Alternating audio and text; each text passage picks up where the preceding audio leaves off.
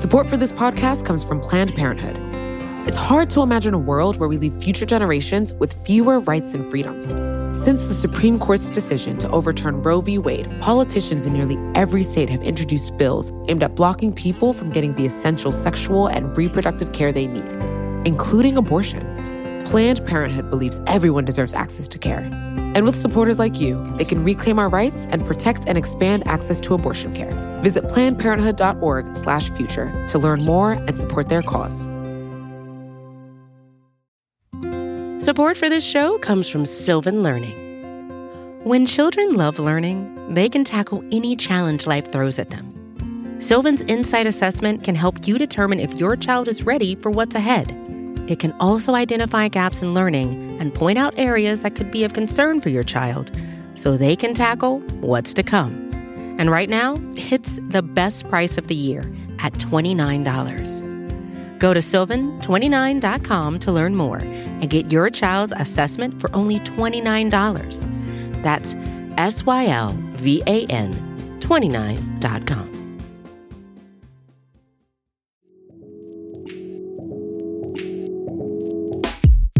Hello, and welcome to another episode of The Weeds. I'm Jonquilyn Hill. We're off this week, working on more policy deep dives for you. But do not worry, we didn't leave you hanging. Today, we're revisiting a conversation from earlier this year that my colleague Dylan Matthews had with Felicia Wong, president and CEO of the Roosevelt Institute. They had it shortly after President Joe Biden signed the Inflation Reduction Act. The conversation is about industrial policy. It's about this idea that the United States has drifted away from the supply side of economics and makes the case to manufacture and build things here again. We hope you enjoy.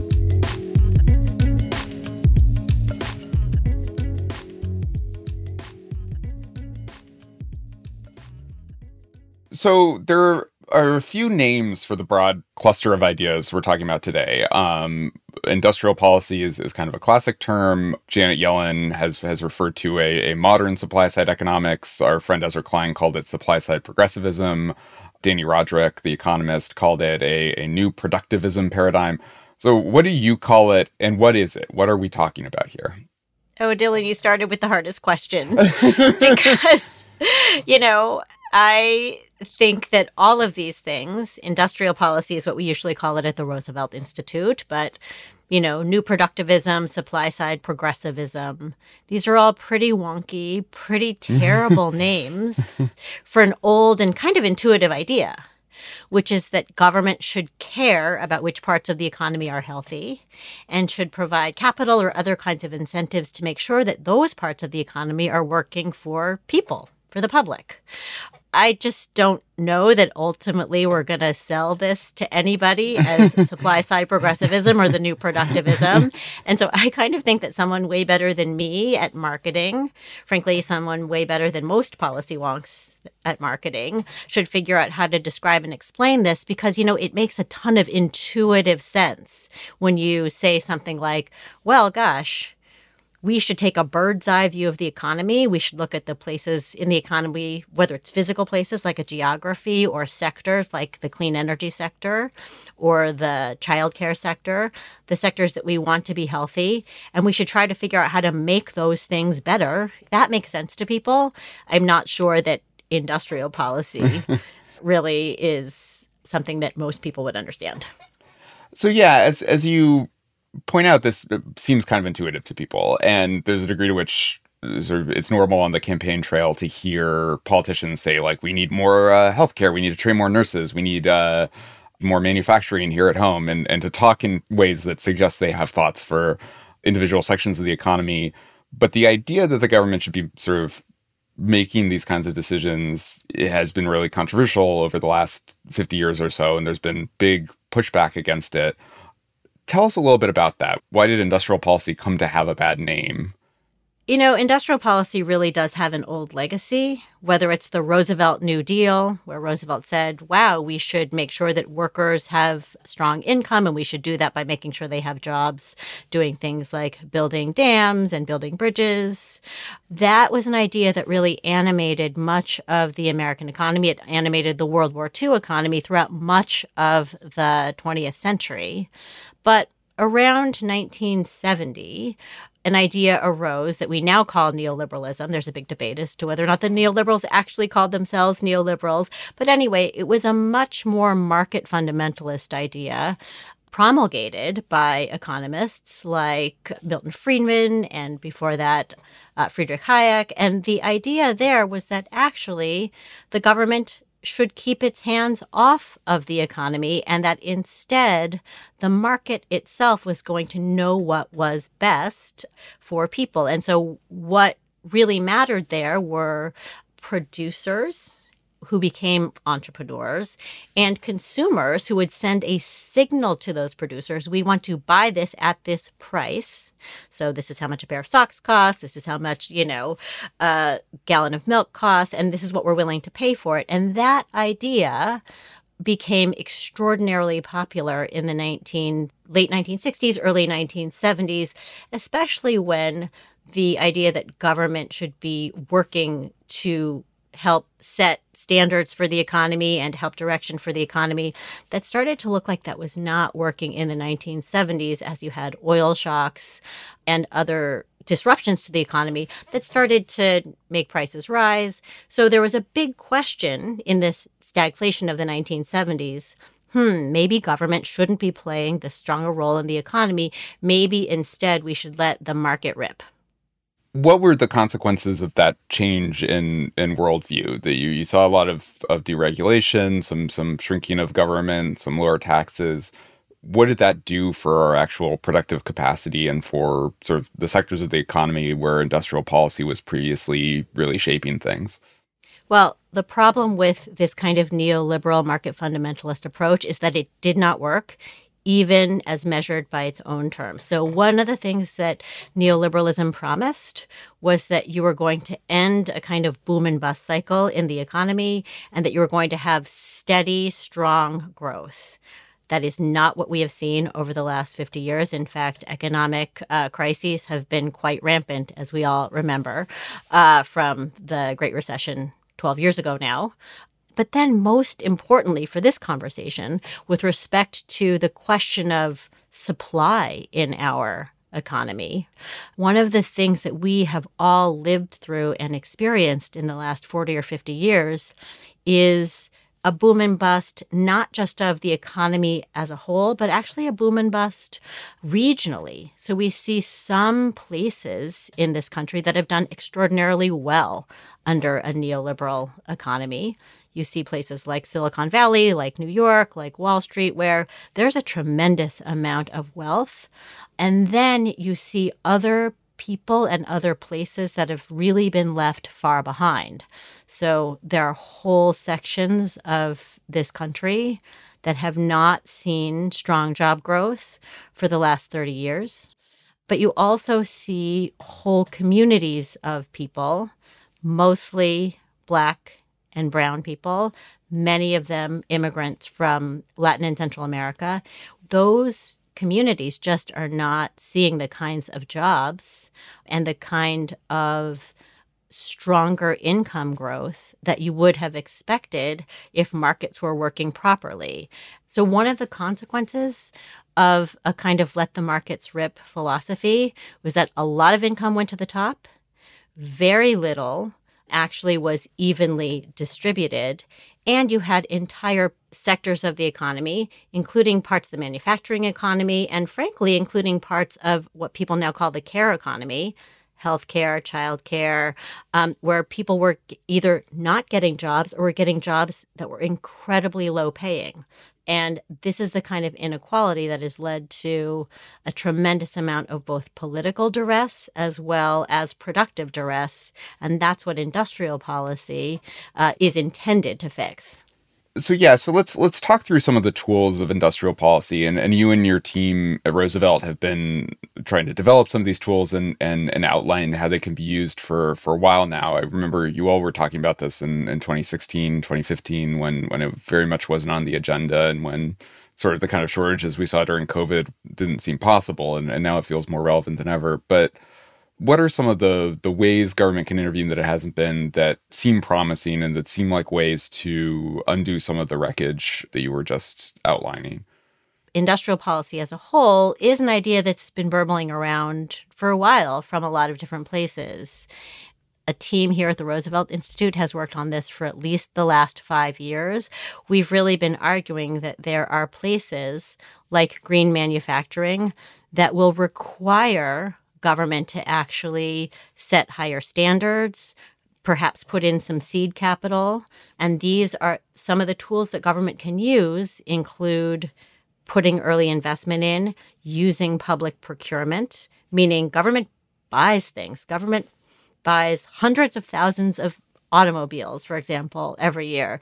It would be better if those automobiles were electric the other thing generally that government can do is to set standards for labor. One of the important things to remember as we talk about industrial policy is that it's not just on the capital side, it's also on the labor side. So as some of these sectors become stronger, as we see stronger, you know, electric vehicle charging station manufacturers, let's make sure that the workers who get jobs in those industries are paid a strong wage and are able to actually join a union. So, those are some of the tools that we at Roosevelt have been talking about for at least five, eight years.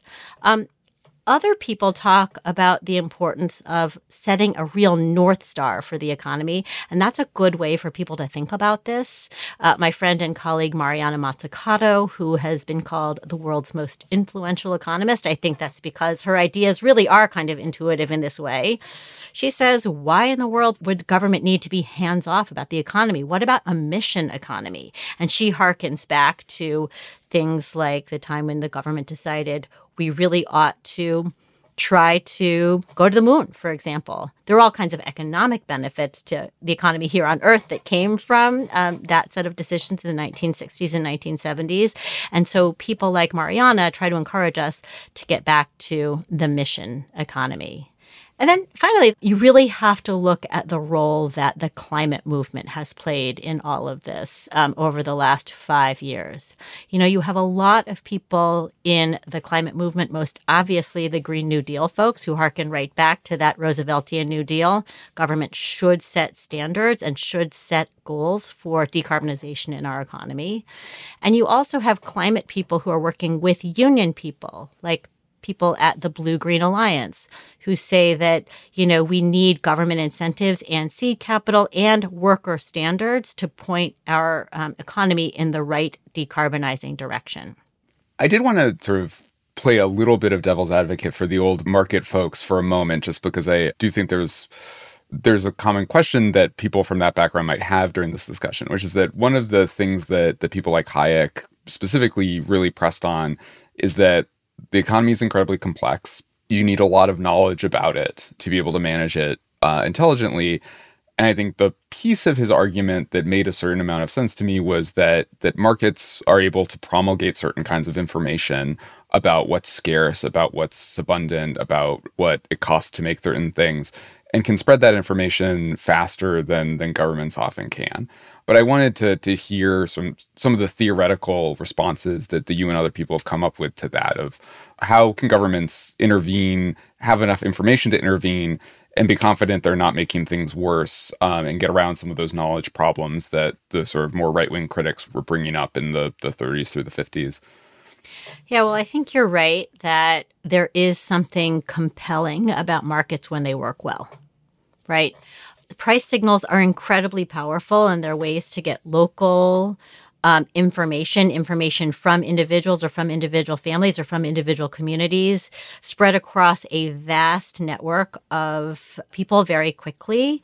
And so that is a powerful thing about markets. The problem with the markets that we have seen created over the last 30 odd years is that number one, that information is highly imperfect, right?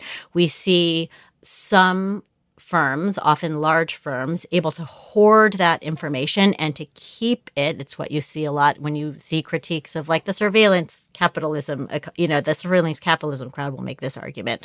But lots of people will make arguments to say that there's lots of data, sorry, to show that basically this kind of perfect information didn't actually really work that well in theory and certainly doesn't work that well in practice. And so markets become very dysfunctional and very sclerotic. The second thing to say is that actually economies should have directions, and those directions are not always best met or best determined by consumers at any given moment and to some degree, it's a collective action problem. Many people would argue or say that we would really like to wean ourselves off of oil and gas and have cleaner energy and move towards a more decarbonized system. But that is a really hard thing to do if the market is just left to its own devices and if the oil and gas companies continue to be very strong both in their political lobbies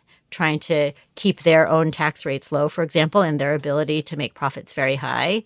And if they already have the infrastructure in our economy to continue basically feeding us dirty sources of energy. It's really hard to start up, especially in the energy sector. It's extremely hard to start up something new. And for that to happen fast enough, universally enough, and in ways that are going to enable some kind of green or just transition, you're going to need government to point us in that direction.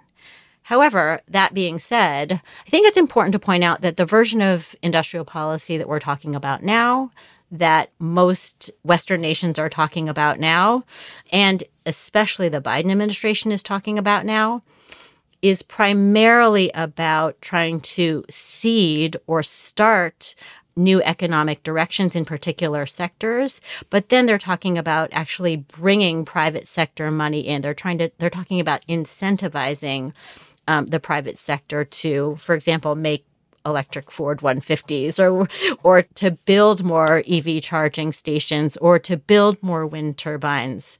It might take the government to help determine how and where to site those wind turbines. But the goal here and the strategy here is not to supplant the market, but it's to crowd in market sources faster. Now that that approach actually has a set of critiques from the left, but I think it's important to say that the Biden administration's theory here is that you would be able to take the best of government direction and the best of markets and use them together to create a stronger and more robust and more equal and more green economy. We're going to take a quick break, uh, but when we come back, we're going to dig a little bit more into the Inflation Reduction Act and what it means for uh, the next era of industrial policy in the U.S. Stay with us. Support for this podcast comes from Planned Parenthood. Your body is your own. That's why Planned Parenthood is committed to ensuring that everyone has the information and resources they need to make their own decisions about their bodies, including abortion care. Today, lawmakers who oppose abortion are challenging Planned Parenthood. Affordable, high quality basic health care for more than 2 million people is at stake. Planned Parenthood believes that health care is a basic human right that's why they fight every day to push for common sense policies that protect our right to control our own bodies. They also work tirelessly to oppose the onslaught of new policies aimed at interfering with personal decisions best left to patients and their doctors. They won't give up and they won't back down. You can join Planned Parenthood in the fight to help make sure that the next generation can decide their own futures. The organization needs your support now more than ever. With supporters like you, they can reclaim our rights and protect and expand access to abortion care. Visit plannedparenthood.org/future to learn more and support their cause. Support for the weeds comes from Burrow. Okay, are you ready for the understatement of the century? Buying furniture can be frustrating. You end up visiting a bunch of stores searching aimlessly for the right pieces to match your home then spend hours trying to get those pieces together or together again if you got it wrong the first time. And that's even if you were able to get it through the door. Burrow is a furniture company that wants to make the whole thing easier. Burrow's new Dune line features a contemporary yet timeless look inspired by the craftsmanship of classic mid century construction. If you're looking to bring a sense of luxury, comfort, and durability to your outdoor spaces, you might want to consider Burrow. Like all of Burrow's pieces, they offer easy assembly and disassembly so you can move or store them away as needed. Not only that, they ship straight to your door for free. Listeners of The Weeds can get 15% off their first order at burrow.com slash weeds. That's burrow, B-U-R-R-O-W dot com slash weeds for 15% off. burrow.com slash weeds. All right. Uh, we are back with Felicia Wong of the Roosevelt Institute talking about industrial policy. And it is a good time to be talking about this because we're, we're talking shortly after uh, Joe Biden officially signed the Inflation Reduction Act into law people have probably heard a lot about the billions in investments for for green energy in that bill, but um, you and some of your, your colleagues at Roosevelt have, have also talked about the ways in which that amounts to an industrial policy for green energy. Walk us through that and, and sort of what is it about the way that the Inflation Reduction Act deals with climate that sort of adopts a, a industrial policy approach as opposed to sort of a, a different approach? Yeah, well, I'm happy to talk about the Inflation Reduction Act, but I'd actually like to do so by thinking about it alongside some of the other big legislative pieces we've seen recently, including, most interestingly, the CHIPS and Science mm. Act, which is the big semiconductor bill. It's worth thinking a little bit about the bipartisan infrastructure law, roads, bridges, broadband, airports, Airports, gotta love fixing those airports. Um, and I'd even like to think about it um, in relationship to the American Rescue Plan, which I think of as kind of industrial policy for the labor market. But let's start with the Inflation Reduction Act because that's sort of on everybody's mind. There are three really big pieces to that. My favorite might not actually be the climate piece. My favorite actually might be the piece that actually begins to fix the tax system mm. by $80 billion going to the IRS so the IRS can actually collect taxes, especially from rich people. That seems like a really important starting point here. The IRS notably does not audit rich people as well as it audits poor people, so that's a problem. There's another piece of the Inflation Reduction Act that is about making healthcare more affordable for people, and importantly, it's about giving government the ability to negotiate with pharmaceutical companies to keep prices of certain prescription drugs down. I think that should be more aggressive, frankly, and I think it should happen faster. The law actually won't take effect until 2026. That being said, there are other pieces of the Inflation Reduction Act that also do start to shape our economy and shape the kinds of revenues that we have in our economy beyond the climate piece. But I'm assuming that the climate piece is the one you'd like me to talk about the most here, since that's what seems to be getting totally appropriately the most attention. We can talk about both, but but uh, why don't we start with climate and then we can dig into some of the others. Okay. I think the most interesting piece of the climate portions of this bill is the carrots, right? This is all about tax credits and rebates for all kinds of renewable green technologies. Solar panels, wind turbines, heat pumps. If you're listener out there who hasn't yet heard of a heat pump, you will soon. You'll probably be wanting to have, you know, some kind of induction stove and some kind of heat pump system for your house. And the point of the Inflation Reduction Act is to make that more affordable for you. This is supposed to generate and incentivize much more efficient energy for our homes. And it's also supposed to encourage us to consume clean electricity. The Inflation Reduction Act also includes lots of incentives, not just for consumers, but for companies to manufacture more of that technology in the United States. And overall, the idea is that many of the industrial or manufacturing tax credits, which is basically an incentive to say if you invest in this, it's going to cost you less because you'll you'll pay fewer taxes overall but it's a kind of carrot to encourage companies to invest in greener production and in clean electricity, period, full stop.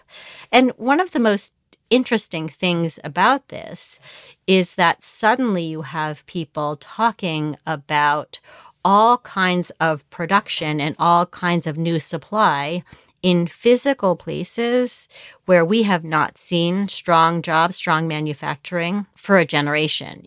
So you're really talking about the potential of seeing new kinds of jobs, new kinds of manufacturing jobs, new kinds of jobs that might not require a four year college education in places like Kentucky and Michigan and parts of Ohio, as well as places like Georgia and Mississippi. So you're really starting to see the potential for a kind of new domestic manufacturing that, at least in theory, would be a win win because you're going to see jobs and you're going to see green. You're going to also have consumers who will have incentives and the ability to actually purchase some of this for their homes. So, that is the idea behind the tax credit approach that the Inflation Reduction Act has put on the table. I do have a criticism of that in that I think that sometimes you need sticks as well as carrots if you're going to wean yourself off of oil and gas you can't just make green more accessible and cheaper. You also have to make other sources of energy that are carbon producing much more unattractive. But that's the general approach. About $370 billion in uh, tax credits that'll go to cleaner, greener technologies. You brought up the Chips and Science Act and, and the Infrastructure Act those are are both in some ways like even more explicitly industrial policy bills than the Inflation Reduction Act, and I think have gotten less coverage in part because they were so bipartisan and that they weren't the center of the kind of heated fights that Build Back Better and then uh, the Inflation Reduction Act were. How do you interpret them, and, and how how different are their approaches to sort of building infrastructure or expanding semiconductor capacity, respectively, from old approaches, and and sort of what what of this new sort of industrial policy reasoning uh, have they incorporated? I think both of them, and especially the Chips and Science Act. I think that that in particular is perhaps the best example of pure industrial policy that uh, we've seen frankly in a generation and certainly in the last 10 years. You know, the goal of the CHIPS Act is to strengthen our money that goes towards basic science research. And in particular, the most important and interesting element is about $50 billion, $52 billion, that is designed to really strengthen U.S. leadership in semiconductor production. That is because most semiconductor production, which used to be American in the 19 70s, 1960s, 1970s, is now most semiconductors are now built in Asia. And for a lot of reasons, including national security and including being able to secure our own supply chains, um, the Biden administration has made a strong argument that we really need to bring semiconductor research and development and manufacturing and jobs back home. That money is going to mostly run through the Commerce Department you know, the Commerce Department is going to become, by the way, a lot more important department in not that it wasn't always important, Secretary Raimondo. Please, uh, that's not what I meant to say. But you know, with the authorization of fifty-two billion dollars and a brand new office to really determine how and where that money is spent, like that, that's a tremendous amount of power to shape um, the direction of this critically important industry because, as we know, semiconductors are kind of in everything. They're in cars, they're in computers. It's they're in a way part of the lifeblood of the modern economy, and so having semiconductors both produced at home, produced in the range that we need to see them, and produced um, throughout this country, that is industrial policy at its very core. We're going to take one more break, uh, but when we come back, we're going to talk about the future of industrial policy and where we go from here after the Chips and Science Act, the Inflation Reduction Act, and the rebirth of industrial policy in the early Biden term. So stay with us. Support for this show comes from Sylvan Learning. As a parent, you want your child to have every opportunity, but giving them the tools they need to tackle every challenge, that takes a team. Now more than ever, educational support tailored exactly to what your child needs can make all the difference.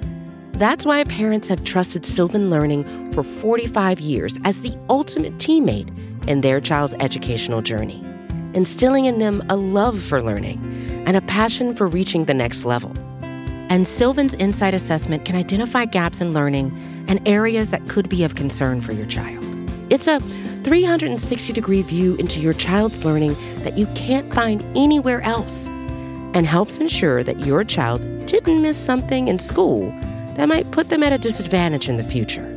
And right now, it's the best price of the year at $29. Go to sylvan29.com to learn more and get your child's assessment for only $29. That's S Y L V A N 29.com.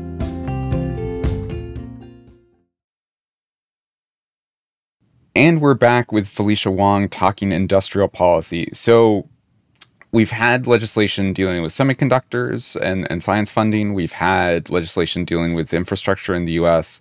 We've had legislation dealing with clean energy and clean technologies and, and expanding production and access to those.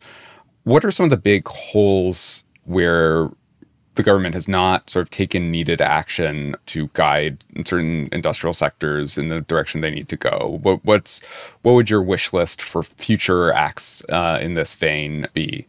Well, I think there are two separate parts to that question. One is what was totally left off the table, even given all of the legislative success we've seen. And then the second part is to say, well, even given what we've seen, what's going to actually happen in real life with all of the laws that were written. So that's like more an implementation question. But just on the first part of your question, Dylan, the most obvious thing to say is that the care economy was completely left off the table. If you look back to, you know, some of what people were talking about in the first hundred days, the idea that you would fix the childcare system in this country and fix the elder care system in this country, uh, which right now is completely broken. Most of the people who have those jobs, they're mostly women, mostly low income immigrant women. They're paid extraordinarily little that's mostly because their employers are individual families, and so they really don't have any bargaining power.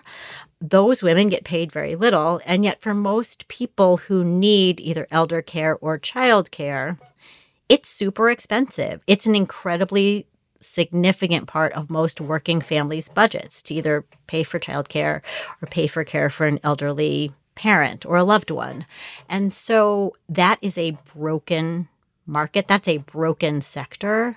And there were a lot of great ideas for how to fix that, including making sure that some of those women were actually their employer of record was going to be the state so they could set a floor for their um, for those wages rather than individual families helping these folks actually unionize and organize. People like Ai-jen Poo and Sarita Gupta had been have been working on and making sure that we have state insurance, some kind of social insurance to pay for all of this. Uh, people like Ai-jen and Sarita have been working on this for at least as long as I've been working on the rest of this industrial policy stuff. And that got totally left off the table. That is an enormous problem both for families in America and for women, mostly women, working parents, but especially women who would like to work, but for whom childcare is just an enormous burden. So it's an economic problem as well. So that's my number one thing that still has to be read into, dealt in to this industrial policy approach.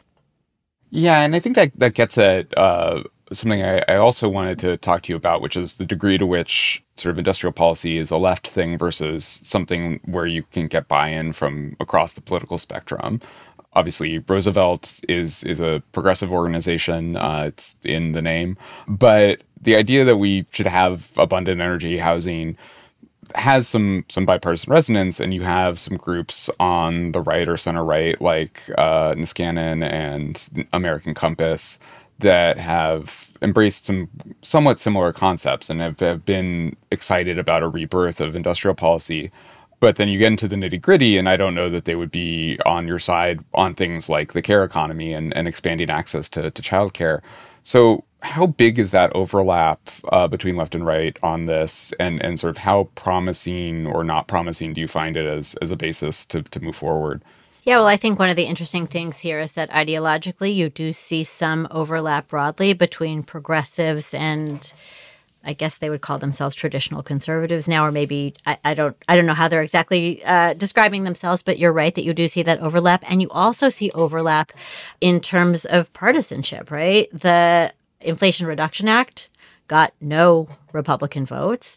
But Chips had a lot of Republican support. So I think it's worth unpacking all of this. Just on the partisan side, it's important to note that a lot of industrial policy and a lot of chips in particular was focused on competing with China and national security. Now, lots of Democrats support that too, but I think one of the reasons you saw a lot of support from the Republican side for stronger semiconductor manufacturing in the United States was purely about competing with China. I think that's interesting. Frankly, that's one of the reasons that you saw support for a whole bunch of industrial policy in the 1950s, 1960s. It was about competing with the Soviets. So, you know, this is a pretty old story in American politics. Uh, it does make sense, but more ideologically, less sort of realpolitik and more ideologically, it is true that and I think this goes to the absolute failure of that market fundamentalist neoliberal approach.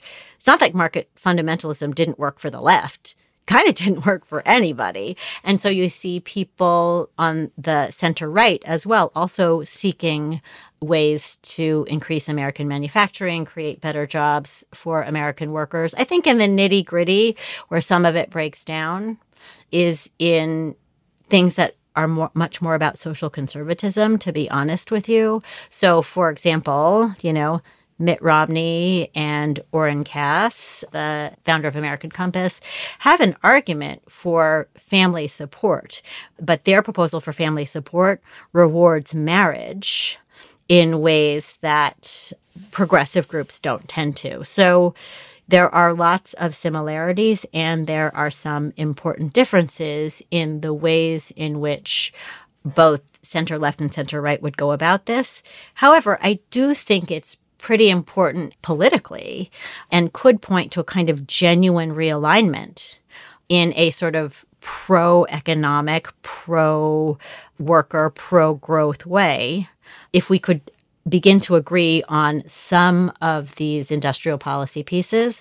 Just the piece that I would say is that, and of course, this is where the left and right fight a lot these days, it is extraordinarily important.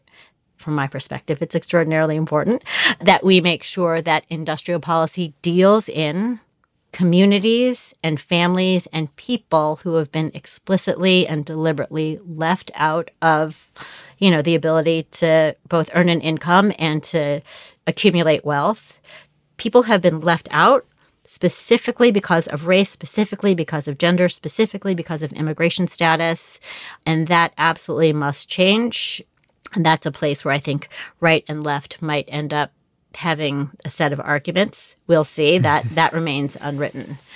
The other two critiques that I think are worth bringing up here, one of which has kind of a left valence and one of which mm. has kind of a right valence. Um, I think both sides are a little bit worried about where's this thing going to go? Mariana Mazzucato and Mission Economics and the Roosevelt Institute, you all might sound great, but like in real life, what is actually right. going to happen here? Um, and I think people on the left, including, to be fair, the Roosevelt Institute, really worries that we're not going to have enough guardrails on this whole thing, right? It's just going to be corporate welfare. It's not actually going to create jobs equitably. It's not actually going to repair these generational harms. Um, instead, you know, it's basically going to shovel a lot of money out the door to Intel, which is already doing pretty well. Like that is the concern of a lot of people on the left. I think it's a totally valid concern. And I think it's something that we really have to watch for in the implementation and the writing of further guidance from all of these federal agencies um, for as these laws get implemented. So that's kind of the critique on the left fear of corporate welfare. I think on the center right, you see a concern that, you know, you and I have talked about before, Dylan, that, you know, Ezra Klein says he's really concerned that liberalism can't build because, I mean, I don't know, maybe it's not fair to say that it's only center right, but there's certainly a concern that includes people on the center right that says that environmental regulations and all kinds of local democracy have enabled a kind of NIMBYism so that all of this well meaning supply is just going to get stifled on the ground by local people who are empowered to say no. So that's another critique that I think we have to take pretty seriously. I think there are real answers to that critique, but I think we should we should listen to that. So I think one important thing to say about all of this is that because it's really new and because it's mostly come from the minds of like policy wonks, we're really not good at telling the story of what this is all about, right? This is not just a laundry list of tax credits, manufacturing incentives, and new ways to combat zoning. This is the power of this whole idea is actually the idea that we, the American people, can change our economic direction. We need a bird's eye view of this economy, and we need everyone needs to be pushing to make the good things in this economy work and work better. And I really hope we can learn to tell a story. And I really hope the next person you talk to about all of this, Dylan, isn't somebody like me, but is somebody who can really talk about it in ways that are visionary and that paint a picture, because I think that will be important not just for our economy, but also for our democracy and our democratic future.